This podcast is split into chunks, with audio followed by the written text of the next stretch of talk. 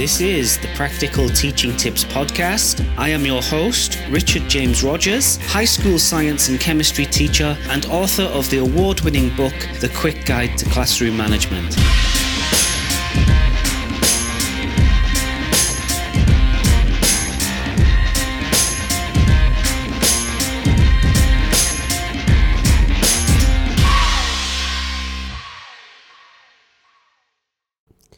Hello everybody, and welcome to today's episode on the Practical Teaching Tips podcast.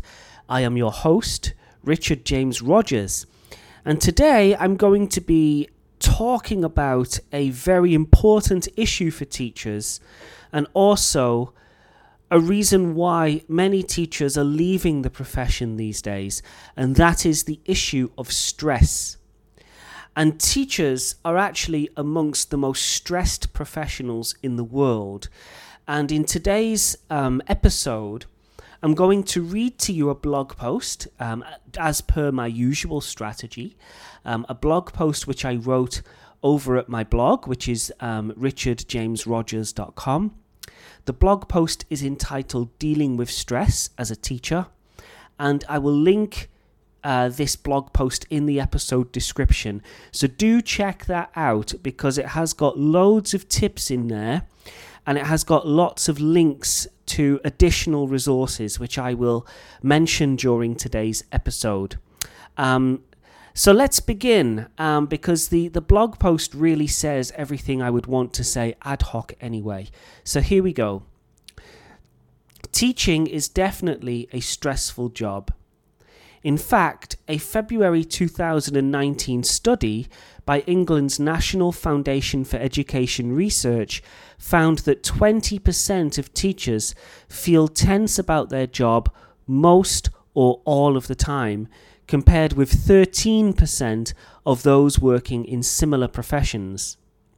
Additionally, as if that wasn't startling enough, a recent Organisation for Economic Cooperation and Development, OECD survey found that teachers in England have one of the highest workloads in the world. The statistics themselves are worrying enough. That's 1 in 5 teachers in England carrying a burden of worry and stress on a regular basis. As a teacher myself, I have certainly had my fair share of work-related stress over the past 16 years. Some of the problems I encountered were the result of self-sabotage and inexperience, and some were beyond my control. Whatever the causes of your stress are, there are effective ways to deal with them, and I'd like to share what I've found to be the best ways to do just that. Stress tip number 1. When your lessons are not going well.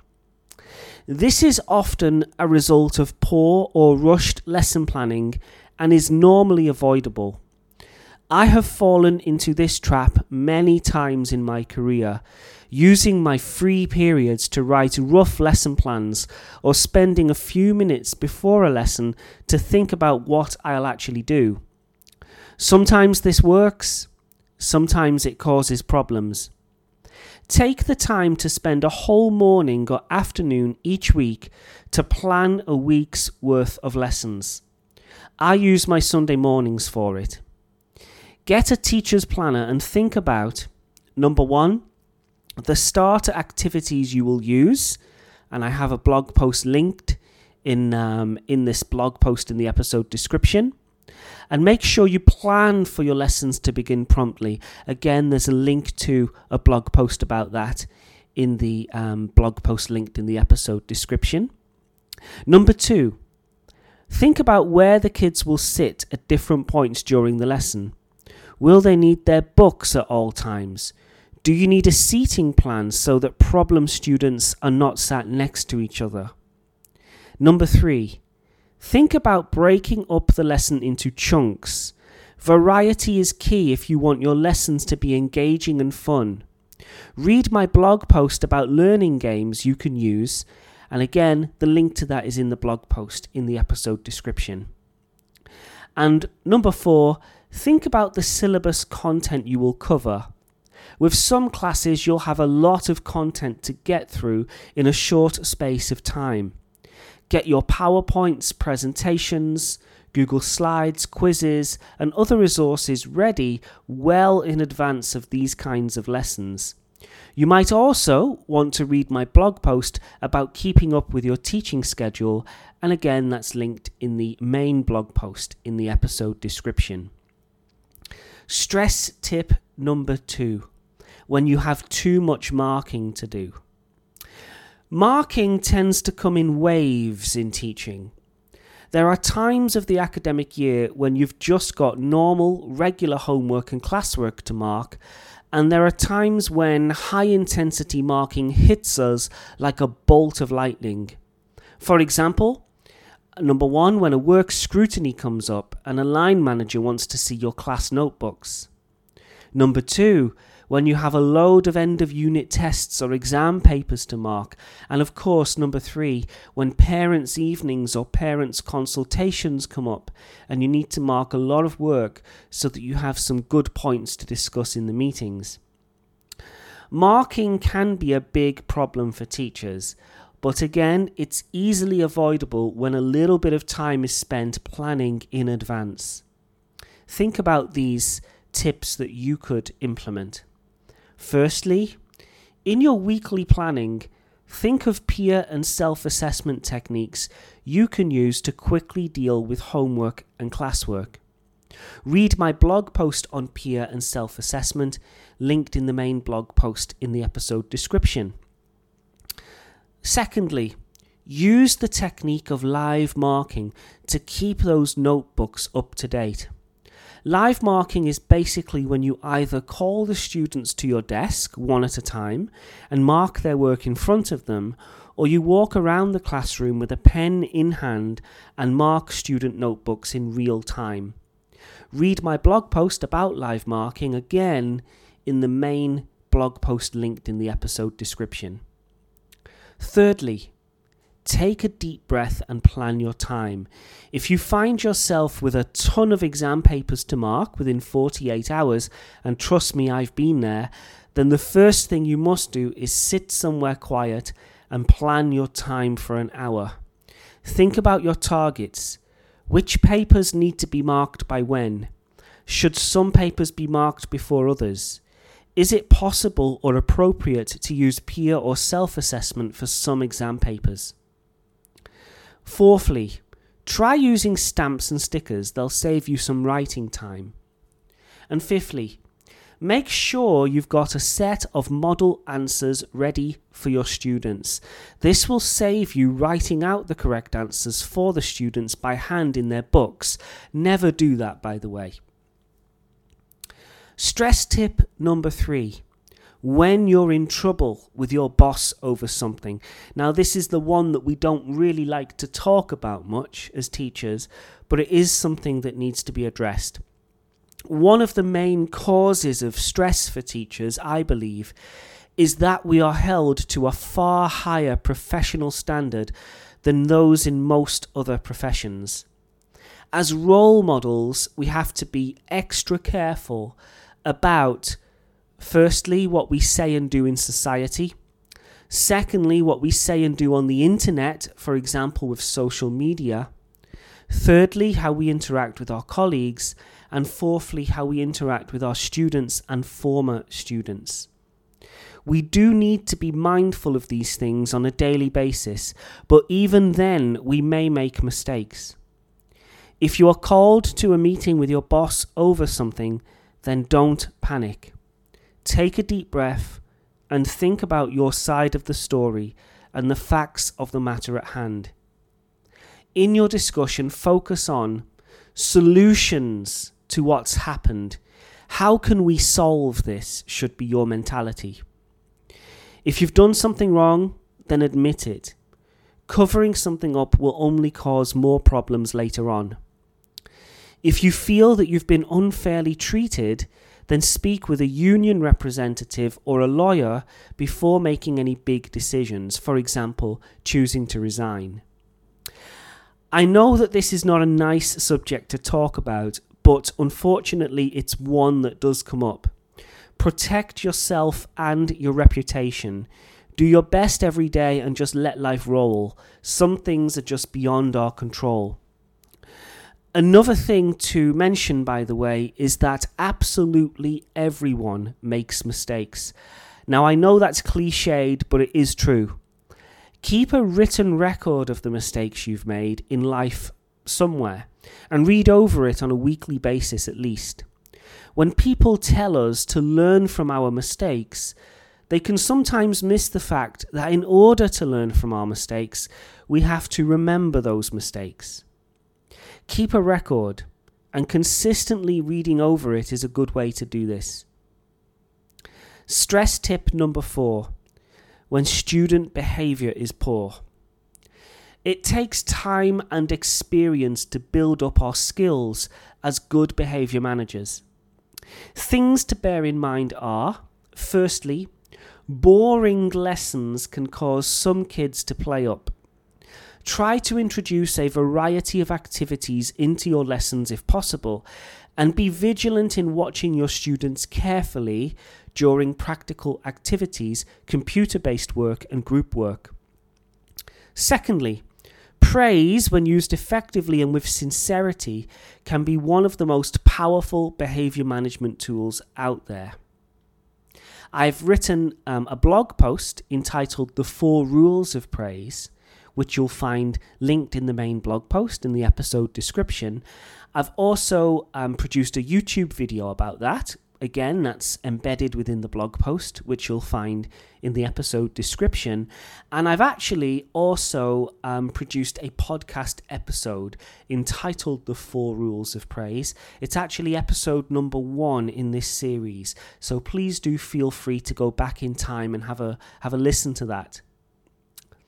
Another thing to bear in mind is that good behaviour management can only really be achieved with a long-term strategy. Effective lesson planning, good use of praise, fair and consistent use of sanctions if necessary, and good use of professional intelligence to reinforce our students' sense of self-worth and character are all important. Again, there's a blog post I've written about subtle reinforcement, which is a very powerful strategy, and you'll find that linked in the main blog post, which is in the episode description. There are many facets to being a good behaviour manager, but it basically all comes down to the relationship or rapport that you build with your students. Again, I have blog posts about these things. There's a blog post about building rapport and about behaviour management, both of which are linked in the main blog post in this episode description. Stress tip number 5. When a colleague doesn't like you or is causing problems. When you begin to have a positive effect on your students and you gain a reputation as a good teacher, you may create some enemies. Some of your colleagues may not like you simply because you are better than they are, or perhaps they feel insecure when they're around you.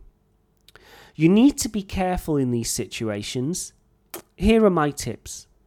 Firstly, control your speech at all times when in the presence of your colleagues.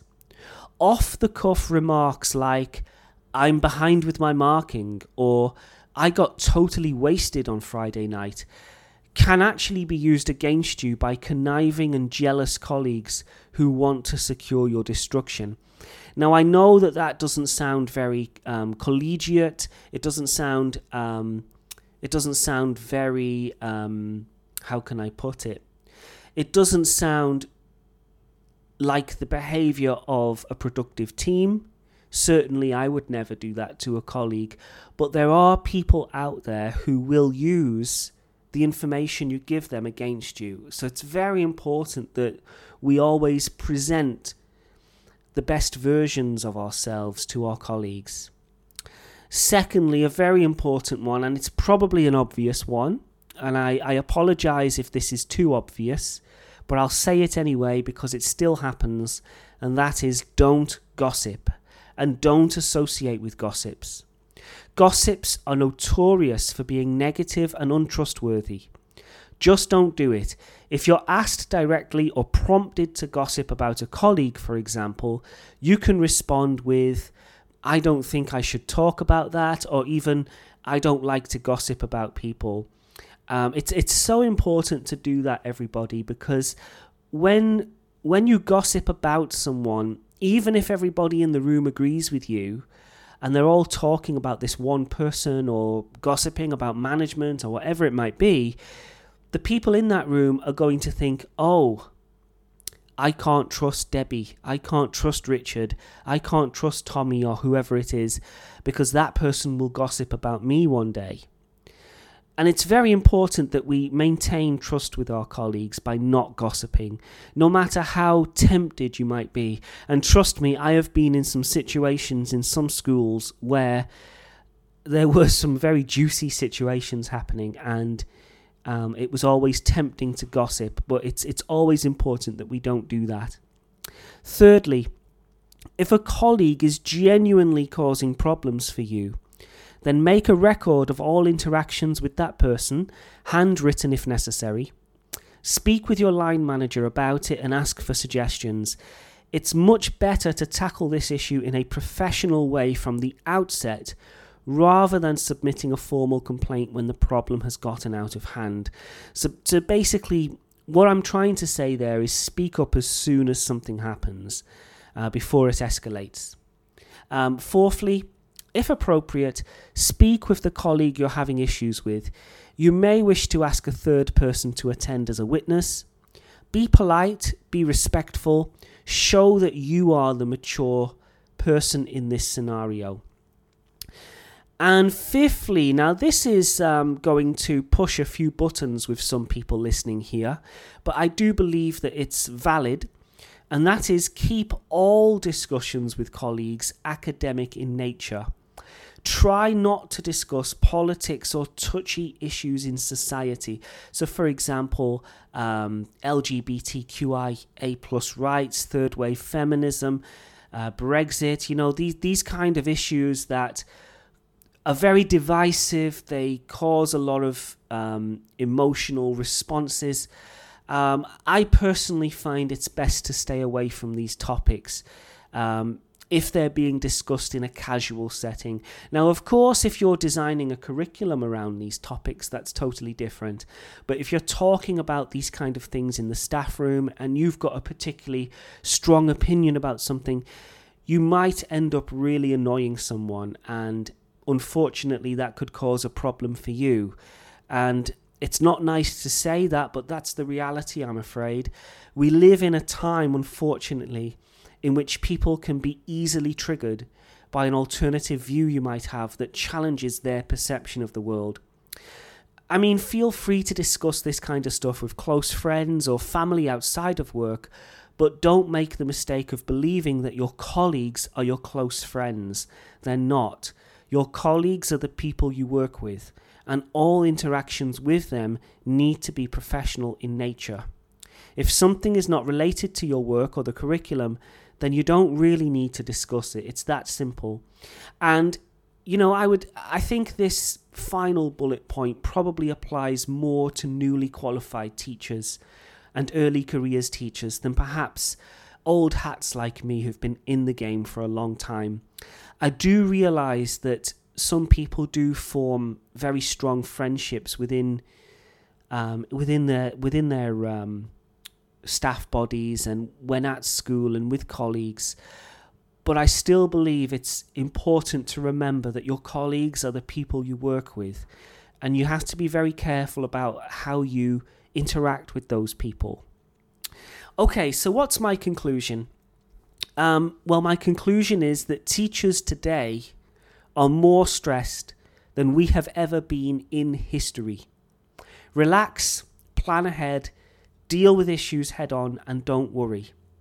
Two books I highly recommend for consistent worriers are the first one, and this one is awesome, everybody. I mean, I've read this a few times myself.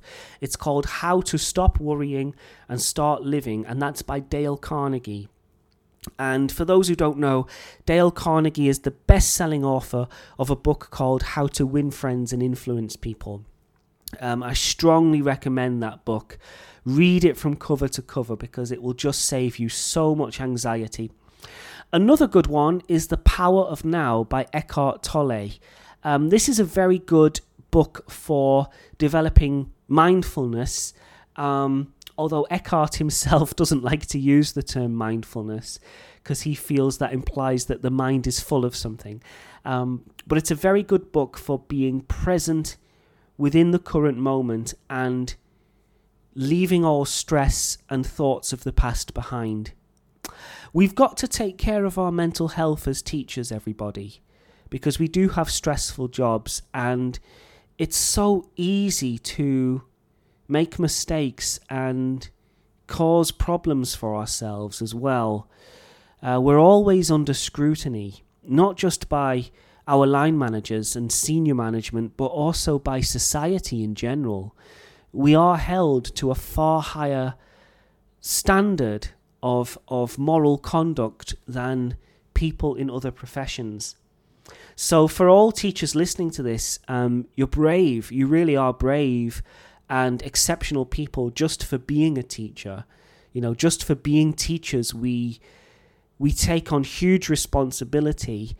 And let's face it, you know, in terms of financial reward, we don't really get as much as what highly qualified professionals in perhaps other professions might do. Although the reward in teaching, of course, is far more than just money. And I still believe that, you know, it's a very rewarding job in terms of the impact we have on the next generations of young people. And we, you know, we get a lot of joy from that as teachers. And we mustn't forget that despite the fact that teaching can be a very, very stressful job, there is also a large upside to it. You know, the fact that we're using our lives to help, support and influence positively young people, I think is a great thing. It really is. If you need help with specific issues, you can feel free to email me at info@richardjamesrogers.com, and I will offer the best advice that I can. If I can't help you, I'll tell you straight up that I don't know the answer, but normally I've got some ideas as to things that might help you, so do feel free to email me. Also, check out my blog for teachers at richardjamesrogers.com. On there, you will find hundreds and hundreds of free articles which have been very carefully researched, very carefully written, most of which by myself, a number of which by very good guest bloggers, covering all aspects of teaching, classroom management, assessment, behaviour management, and so much more. And if you're looking for a book that will give you some no-nonsense tips on how to be an effective teacher, then check out my book for teachers, which is The Quick Guide to Classroom Management, 45 Secrets That All High School Teachers Need to Know. And the link to that book's Amazon page is in the episode description. Well, thank you very much, everybody. I really hope that this episode was helpful. There is one final thing I want to say. And this is purely my opinion now, but I think it's justified. What I see these days is a lot of teachers venting their frustrations on social media for the whole world to see, particularly Twitter. Twitter tends to be a big platform for this. I've seen heads of department, regular teachers are just complaining about how much stress they're under, complaining about their workload, complaining that they can't cope. And whilst social media can be a very supportive place, we must never forget that the parents of our students can see those posts. Our students can see those posts. Our colleagues can see those posts. So my advice is, please be mindful of what we're posting on social media for the whole world to see, because quite frankly, there are some teachers out there who are clearly very stressed. They're looking for support. many of which I know are lonely, they feel isolated, and they're going to social media to vent their frustrations, and everyone can see it. And I just feel that it's not the best way to reach out for support. Always go through professional channels. I think as teachers, we are trained to be supportive of each other.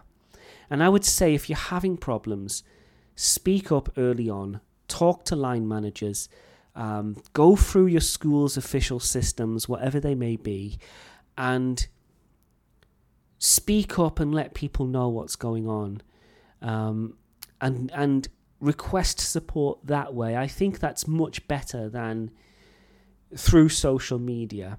But if you have to reach out through social media, consider doing it through private groups or through, private Google Hangout groups, or, the social chat apps like, I don't know all of them these days, but things like WhatsApp and WeChat and QQ and Line and Viber and Kik, these kind of what hopefully should be private groups, rather than posting these things on social media for the whole world to see. I think this is important, especially as the world becomes more and more and more digitized, and we do create these digital footprints, which, are quite easily searchable by future employers and by parents and students. All right. Well, thank you very much, everybody. I've really enjoyed making this episode. I hope you've enjoyed it too. Please check out the blog post, Dealing with Stress as a Teacher. That blog post is linked in this episode description, and that blog post is literally a very good resource bank of other blog posts which go into specific issues that you might be dealing with. And that's it from me, really, everybody. So thank you very much. Until next time, stay safe, take care, and enjoy teaching. Bye-bye for now.